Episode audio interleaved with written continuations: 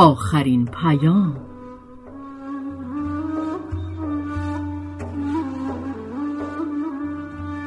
داستانی از نادر ابراهیمی از کتاب غزل داستانهای سال بعد.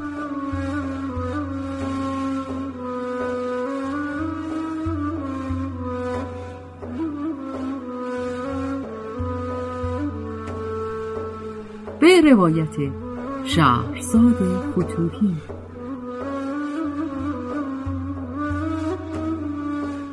تنظیم مجتبا میرسمیعی.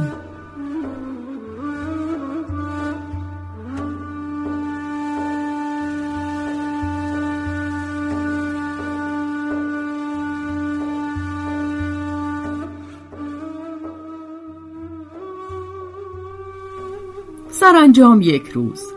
خوفانگیزترین انتظار سیاه انسان به پایان رسید و همه مردم جهان به ناگهان خبر یافتند که پزشک رامین مبشریان داروی مسلم معالجه سرطان را کشف کرده است. از پی گرد آمدن گروه بزرگی از متخصصان بیماری های سرطان و آزمایش های فراوان سرشار از بیم و امید و هیجان قطعا رسما و جدا تایید شد که خرچنگ بزرگ چنگهایش را از حلقوم بشر برای همیشه جدا کرده است. جهان شادمانه پای کوبید. حتی دیوانگان ازادار رقصیدند و دزدان نامدار کیسه های نو دوختند. سران کشورهای دو جهان سرمایهداری و کمونیسم که گاهی آن را سوسیالیسم نیز مینامند متفقا متحدن و مشترکن اعلامیه ای صادر کردند و ضمن اعلام همبستگی کامل مسالمت آمیز به همه مردم روی زمین حتی ملت‌های جهان سوم ده روز مرخصی رسمی دادند و متذکر شدند که به افتخار این افتخار بزرگ که نصیب بشریت شده همه مردم جهان موظف و مجبورند از این ده روز مرخصی آزادانه استفاده کنند و مجبورند که آزادانه در ستایش از این واقعه بزرگ جشنهایی بپا کنند و و مجبورند آزادانه اعلام کنند که این پیروزی شگفتانگیز فقط و فقط به علت مساعی و کوشش های مشترک دو جهان مسالمت پذیرفته به دست آمده است. سازمان مافیا بدون هیچ دلیلی این اعلامیه را رسما و کتبا تایید کرد. مردم جهان سوم حاضر نشدند از این مرخصی و آزادی های پیوسته به آن استفاده کنند و آن را بدون هیچ دلیلی ننگی مضاف بر همه ننگ های نظام های امپریالیستی نامیدند همسر پزشک مبشریان از شوهر دانشمند خود پرسید آیا به نظر شما رابطه میان سرطان و مبارزات سیاسی مردم جهان وجود دارد؟ پزشک مبشریان جواب داد انسان خالق رابطه های انسانی است همان گونه که طبیعت خالق رابطه های طبیعی است و انسان جزئی از طبیعت است. همسر پزشک مبشریان به خود گفت درک جوابی تا این حد ساده در شعن همسران دانشمندان نیست و مسئله را فراموش کرد. پزشک رامین مبشریان بدون هیچ چشم داشتی بدون قید هر شرطی و بدون آنکه مطلقا مطلقا تحت فشار قرار گرفته باشد داروی خود را در اختیار همه کشورها قرار داد و فرمول آن را نیز به آگاهی همگان رسانید و گفت علم بیطرف است. کمپانی شل تصمیم گرفته بود به هر قیمتی شده امتیاز این داروی گرانبها را به دست بیاورد و شیره دنیای سرطان زده آن زمان را بمکد و این شیره را در اختیار صاحبان کمپانی شل که اغلبشان هم سرطان داشتند بگذارد. اما البته در این زمینه استثناعا موفقیتی به دست نیاورد. چرا که فرمول داروی ضد سرطان روی کاغذهایی چاپ شد و درست مثل اعلامیه در سراسر جهان پخش شد. راه تهیه این ماده آنقدر ساده بود که حتی پیرزنان می توانستند در اوقات بیکاری چیزهایی را که طبق اعلامیه از بقال و عطار می خریدند در هاونگ بکوبند و داروی مورد بحث را تولید کنند. گرچه عطارها و بقالها کوبیدهش را توی کیسه های نایلون می ریختند و جلوی دکانهایشان می چیدند. نکته فوقلاده حیرت آور این بود که داروی رامین مبشریان انواع سرطانها را شفا می‌داد و تا آن زمان دو هزار و یازده نوع سرطان کشف و شناخته شده بود نکته حیرت انگیز دیگر این بود که داروی رامین در حکم واکسن ضد سرطان نیز بود و برای هر سنی قابلیت استفاده داشت. بیمارستان هایی که پر بود از بیماران قطع امید کرده سرطانی ناگهان چند روز خالی شد. پزشکان متخصص بیماری های سرطان رشته های هنری خود را عوض کردند و رسما قصابی پیشه کردند.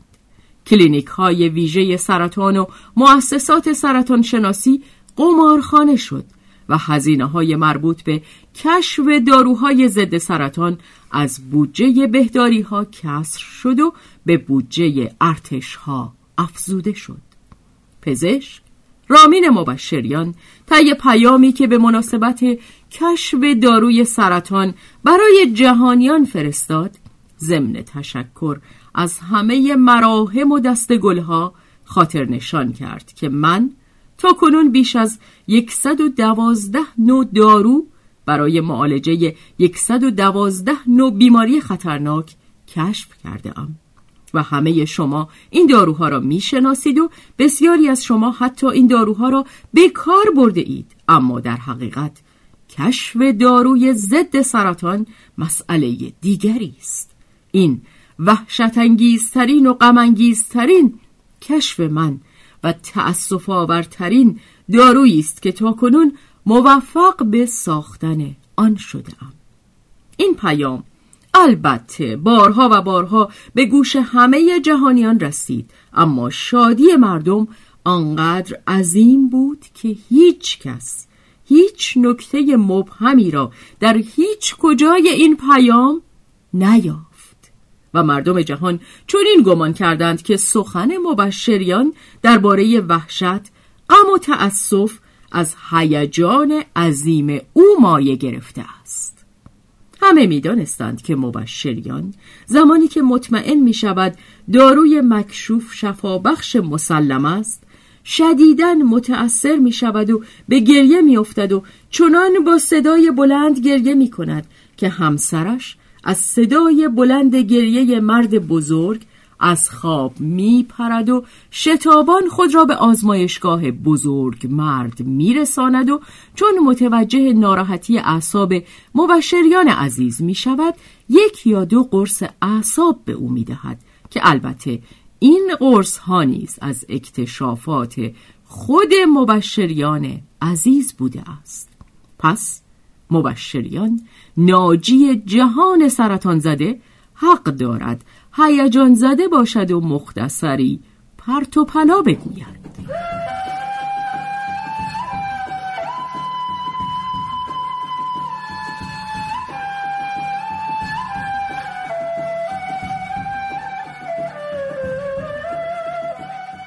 مبشریان یازده روز بعد از اینکه داروی خود را در اختیار بشریت گذاشت و پیام خود را برای بشریت فرستاد حرفه کشافی را رها کرد و به اعماق یکی از جنگلهای انبوه کشور پناه برد و در کلبه کوچک زندگی غمانگیزی را آغاز کرد. مبشریان کوشید فراموش کند تا شاید فراموش شود. البته مدتی گذشت تا همه این نکته را دریافتند که پزشک مبشریان کاملا قطعا و مسلما مفقود شده است. جستجوهای آغاز شد که به دلیل جدی نبودن به جایی نرسید. دارو مهم بود نه دارو ساز پس همه دولت ها بی خبر از ملت ها تصمیم گرفتند به عنوان سپاسگزاری از آن مرحوم مفقود مجسمه های قدی و عظیم او را بسازند و در میدان های شهر بر پایه های خیلی بلند نصب کنند و این کار را هم کردند. همه دولت ها زیر مجسمه دانشمند رامین مبشریان عزیز نوشتند این بزرگ مرد تاریخ رامین مبشریان همان کسی است که بشریت را از شر عظیمترین رنجی که در تمامی اعثار حیات خود دوچارش بود نجات داده است. در برابر عظمتش سر فرود می آوریم خانم مبشریان طی مصاحبه‌ای به اطلاع همگان رساند که هیچ یک از مجسمه ها واقعا و کاملا شبیه شوهر مفقودشان نیست و این مایه نهایت تأسف است. خانم مبشریان افزود. اگر قرار باشد هر کشوری نابغه بزرگ را شبیه یکی از قهرمانان ملی خودش بسازد من یک مبارزه سیاسی جدی را علیه دو جهان آغاز خواهم کرد. البته این نکته را هم باید بیافزایم که در جهان سوم به علت بیپولی هیچ مجسمه ای ساخته نشد. جهان سومی ها گفتند وقتی ما نان نداریم مجسمه می‌خوایم چه کنیم؟ سه سال بعد از کشف داروی ضد سرطان یک روز در یکی از خیابانهای یکی از شهرهای جهان مردی مچاله شد. به خود پیچید نالید گریه کرد زوزه کشید افتاد و مرد. مسئله اصلا مورد توجه واقع نشد. در طول یک ماه 173 نفر و در طول ماه بعد 9617 نفر و در ماه بعد 159 هزار نفر و خورده در خیابانهای شهرها و یا در خانه ها و یا در قمارخانه ها یا در مکانهای دیگر ناگهان مچاله شدند به خود پیچیدند نالیدند گریه کردند زوزه کشیدند افتادند و مردند. همه ماجرا فقط سه دقیقه طول می کشید در پایان ماه سوم مسئله کم کمک مورد توجه پزشکان غیر متخصص دولتها دوستها و ثروتمندان بزرگ واقع شد و در ماه چهارم خوف بر جهان مستولی شد و در ماه پنجم عزای عمومی اعلام شد. جهان سوم این اعلام را نیز نپذیرفت. جهان سومی ها گفتند ما وقت این را نداریم که هر روز به دلیلی جشنی و عزایی بپا کنیم. تا روزگارمان این است همه روزمان عزاست. و اگر روزی به خوشبختی و آسایش رسیدیم همه روزمان جشن خواهد بود. اما مرگ مرگ مرگ. مرگ حتی از سران کشورها و رؤسای جمهور و نخست وزیران و هنرپیشگان مشهور و صاحبان کاباره ها و کارخانه ها نیز نمی ترسید. مرگ مثل شلیک یک گلوله به مغز بود از یک قدمی مرگ حتی فرصت نمی‌داد که آمبولانس اولین آژیرش را بکشد آنگاه آهسته آهسته در طی دوازده ساعت همه قصاب ها و سپس همه پزشکان و دولت ها و مردم به یاد رامین مبشریان افتادند و ناگهان میان این گونه مرگ و آخرین پیام او رابطه وحشت انگیز و تأثرآور یافتند.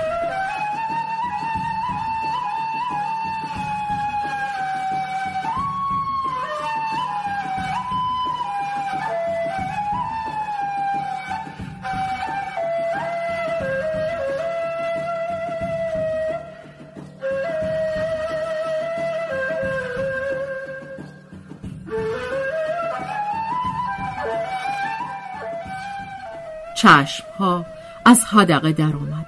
گلوها خشک شد. مردانگی ها فرو خفت. صدای نعره از ستارگانی که زیستگاه انسان شده بود به زمین رسید. کامپیوترها ترکیدند و نخست وزیران استیزاه شدند. مجسمه های رامین مبشریان در هر جا که بود فرو کشیده شد. سازمان سیا اعلام کرد. مبشریان این موجود ضد انسان بدون هیچ تردیدی زنده است و ناظر بر بلایی که بر سر بشر آورده است.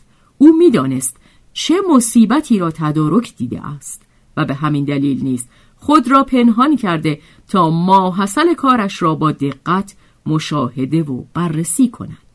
پلیس مخفی ها، مافیا و همه سازمان های امنیتی به ویژه متخصصان اسرائیلی آشکارا دست به دست هم دادند و دست به کار شدند.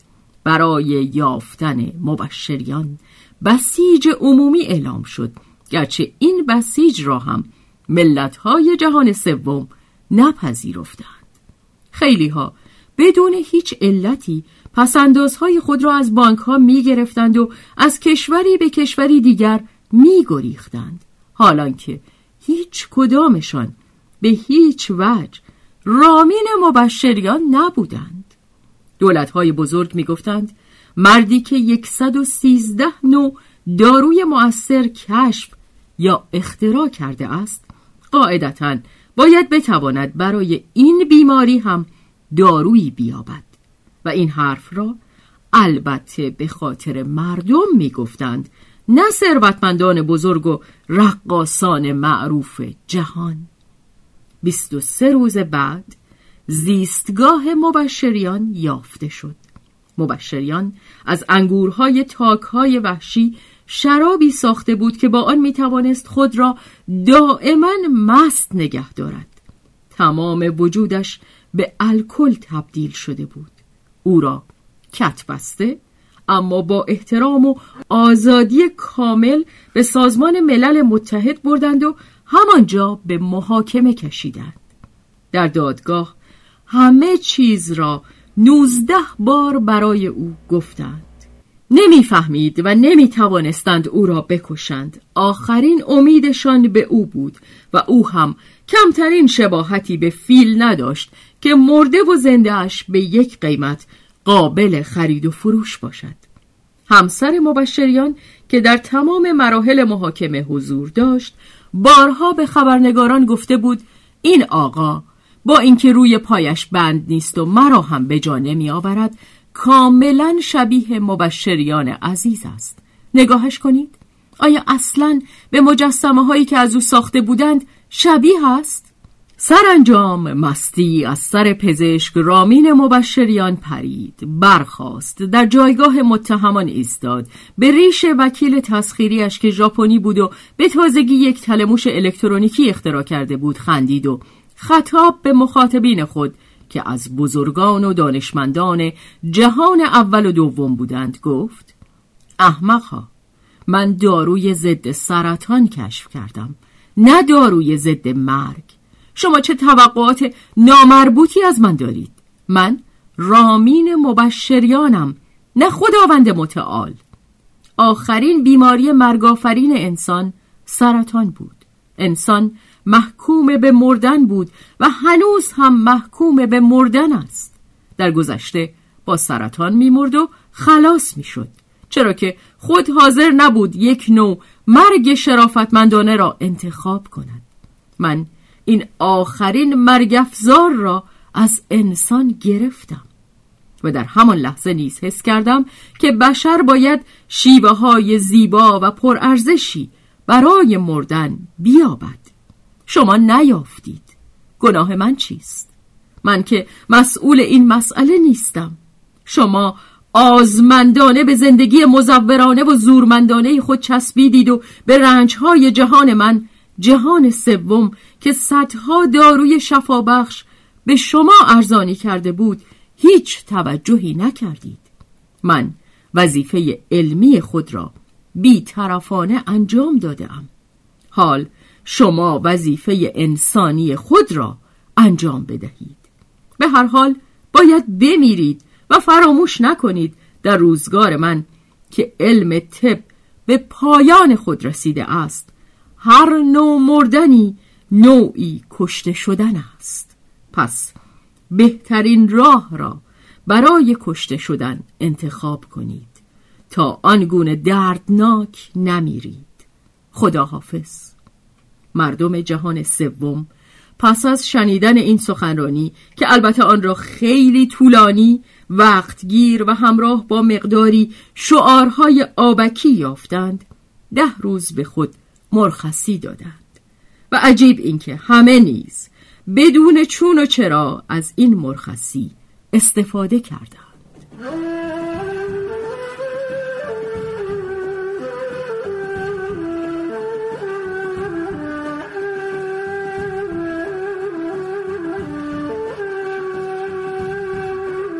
نادر ابراهیمی دهم خرداد ماه 1357